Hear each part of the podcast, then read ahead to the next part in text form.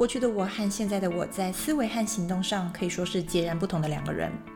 Hello，你好，现在你正在收听的是《父母的快乐计划》，我是曼华，目前和两个孩子以及先生居住在瑞士这个美丽可爱的 refelden 小镇。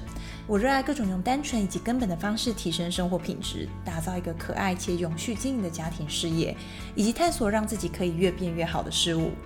我的目标是帮助你善用规划以及简化的力量，让生活和事业变得更自由、快乐以及更有意义。我知道父母的旅程有时候是孤单的，有时候是无助的，这其实和创业者有非常相像的地方。因为其实我们都希望可以让生活越过越快乐，对吗？而当妈妈成为一个创业家，又会是截然不同的生活平衡和挑战。我自己曾经过着为了应付现实而不停忙碌的生活，但现在我已经成功的脱离为了现实而忙碌，反而可以把时间和精力通通放在我热爱的生活和自己打造的事业上。我也协助了许多女性和父母朋友，让他们的生活可以越过越单纯、有目标；也协助了不少朋友建立了他们自己的线上事业。在这里，我将会教你如何由一位忙碌的时间管理妈妈，转变成一位自在从容的简单生活妈妈。我还会教你，你可以如何让自己从职场打拼或者全职在家的身份，成为一位打造平衡生活的线上事业创业女性。我会向你展示最真实的一面，包括我内心的想法。所以这个节目呢，就像是和爸爸妈妈、好友们聚在一起的 Happy Hour。我们聊理想，聊现实，聊内心的悄悄话，也聊妈妈的自我成长。你不仅可以学到简化和规划家庭生活的实用方法，还能得到我在建立平衡生活的线上事业方面的各种技巧和方法。我还会分享我在育儿和自我成长方面的大小事，一切都会毫不保留的通通告诉你。所以你准备好了吗？准备好得到各种让自己生活和事业都升级的技巧和方法了吗？记得赶快冲一杯咖啡，或者带着一杯让你充满活力的饮品，到你最舒服自在的角落，让我们一起来轻松聊聊吧。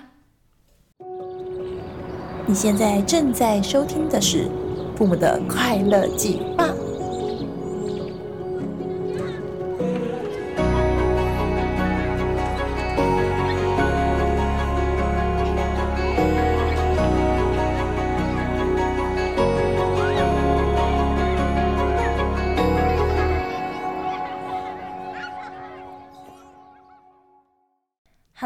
亲爱的朋友，今天过得好吗？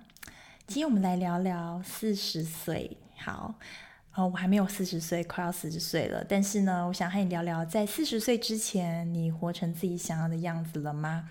好，当然啦，四十岁只是一个界定，你可能会去想到的可能是四十五岁，可能是五十岁，可能是三十五岁等等的啊。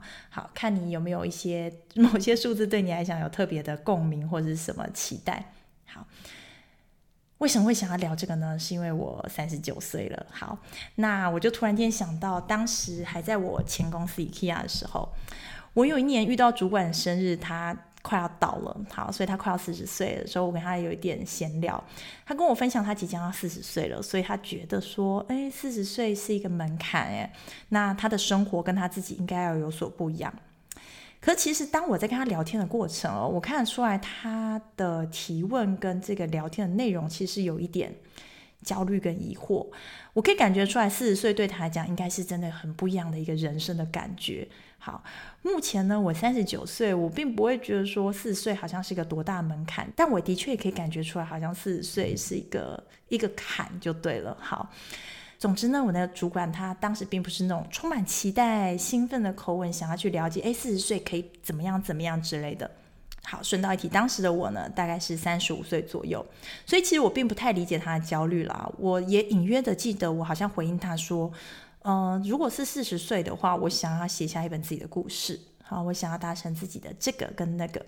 然后他当时也回应我说，哇，你怎么清楚知道你想要做什么？我当时也很蛮讶异的哦，原来这个叫做清楚知道我想要，我到底想要什么。好，总之呢，不知不觉我现在就走到我刚刚说的三十九岁人生，然后我想起了这个对话，所以我想要问问你啊，也同时想要问问我自己，就是我们看当时认为的自己是不是做着一样的事，过着一样的生活吗？在逼近了我们当时曾经有想过的未来，我们现在就是当时的未来，对吧？我们和当时期待的自己是不是一样的呢？好，所以今天的我想和你分享的是非常私密的一个自省跟回顾。也可以说是一个个人期许吧。OK，好，所以我会把今天这个在四十岁之前你活成自己想要自己的吗，把它当成呃四个大点来和你分享。第一个就是出来混总是要还的。好，我想和你分享的是重新整理着生活跟自己。好，出来混总是要还的这句话，真的说的是有点粗暴啦，但是我觉得它是我在生活中越来越深刻的一个感受。好，怎么说呢？我发现那些你没有特别注意的部分啊，或者是你认为你当下不需要特别在意的小事，可能是你自己以为自己天生就很好，不需要特别维护的部分，好，它可能就会在你年纪越来越长的时候慢慢浮现。举例来说，像是可能是身体健康啊，像是理财啊、皮肤状况啊、体力啊、教养以及各种关系的维护等等，啊，这些东西它其实都是需要慢慢慢慢的累积的，对不对？好，所以就是很容易在我们年轻的时候会被我们忽略掉的，这些东西就是会有种。好像在你年纪大的时候就要慢慢的还回去的。好，我们应该要在过去每天累积一些资本，让自己在年纪不断增长的时候可以安然而且愉快度过小事。但是可能这个时候呢，如果我们有意无意的忽略它，你就会发现这件事情它都以一种你再也无法忽略它的姿态出现，很像是那种该怎么说呢，空投炸弹一样哦，你想要闭眼假装看不见都不行。好，所以我在三十九岁这一年呢，其实年初的时候，我做的事情是，我花了大量的时间去了解跟改变自己，还有整个家庭的消费行为跟饮食习惯。好，那我最近在慢慢努力的是睡眠品质、皮肤跟体力状况。我发现这些问题呢，会去触及到我最敏感或最有压力的这些神经的部分哦，的确会让我的身体出现很明显、有感的状况哦。好，这其实是我当下就是在二零二三下半年以及未来最想要去改变跟达成的事情。OK，所以。啊，四十岁让我感觉到的第一个状况就是出来混总是要还的。好，我必须要重新整理生活跟自己。那很高兴我已经开始慢慢在做，但是也发现一些其他的问题。好，那第二个就是我为自己做了点什么没？好，我发现自己跟家庭必须是平等的。好，怎么说呢？嗯，可能有些朋友知道我是二零一零年那一年来到瑞士的，来到瑞士目前已经十三年了。那当时的状况其实我先生正在读博士班，而我当时呢是正处在一个人生跟自我的一个摸索期。好，生活的一切几乎都是以另外一半为重。好，例如说像是用餐时间啊、居住地点，因为你会觉得对方都已经定下来了，对吧？好，他在念书，好。地点什么都是确定，他下班的时间，那我们一起吃饭之类的。总之，我就以另外一半为重。好，尽管呢，后来我自己有了工作之后，我好像就会以对方为重这样的习惯呢，诶，好像也依旧存在耶。好，我相信以对方为重这样的一个状况呢，其实有一部分是自己的问题，那当然有一部分是文化的影响。好像是，例如说，女性就是应该要默默付出跟支援对方的存在那种感觉。好，诶，我不是说当时的情况是我不应该支援先生哦，而是我默默的养成一个习惯，让除了我的其他人事物都排在我的前面，而我却没有发现哦。好，那后来有了孩子之后，我也很自然的将。家庭跟孩子都放在我之前，所以我相信有的朋友都知道，尽管孩子睡得再好，对不对？父母晚上也很容易就是变得比较浅眠，我们很容易听到一点点声音就会特别敏感，导致于我们的睡眠品质都一直浅浅眠的状态。好，我自己的睡眠品质，我可以说我以前就是睡眠非常好，而且我必须说我是超爱做梦的一个人。好，我每次只要做梦，我就会觉得我当天睡超好。可是由于太浅眠了，我。我几乎就是很少做梦了，现在就是好几年我都是很少做梦的状态。OK，所以每个人不一样，有的人是做梦，他就觉得他睡眠不太好。我是很需要做梦的一个人。好。那在这几年，其实渐渐的，我开始也会为自己安排了一些单独的旅行或者是时间。虽然我知道啦，还是可以做得更好，一定有可以做得更好的部分。但是我至少渐渐的把自己跟整个家庭是放在平等状态，我们是互相支援的。我不是单向的付出，只是单纯的去支援我的家庭跟我的孩子。OK，所以这是我第二个我自己的回顾。好，我自己为自己做了一点什么呢？好，自己跟家庭应该要是平等的。那么第三个呢，我很有领悟到的就是自信这块。好，自信不是一个职场头衔，就是我就是我，没有什么好和其他人比较的。好，我想自信这块可能是在亚洲上是一个很很普遍的一个问题哦。好，过去的我呢，我可以说应该自信呢，跟我的职场头衔跟个人经历有非常紧密的连接。好，自从呢我过去在国外职场的一番努力啊，一直到二零二零年的创业，我发现我其实在这过程中同时间经历了一场很大的自我转变的历程。好，我逐渐观察到，其实我可以自己充分的给予自己肯定，但是我想你一定知道嘛。知道归知道，做起来是另外一回事，对吧？好，但当我重新对“自信”两个字有所解读之后，我也同时慢慢的放下自己觉得自己不够自信，或者是不够好的那一些纠结点。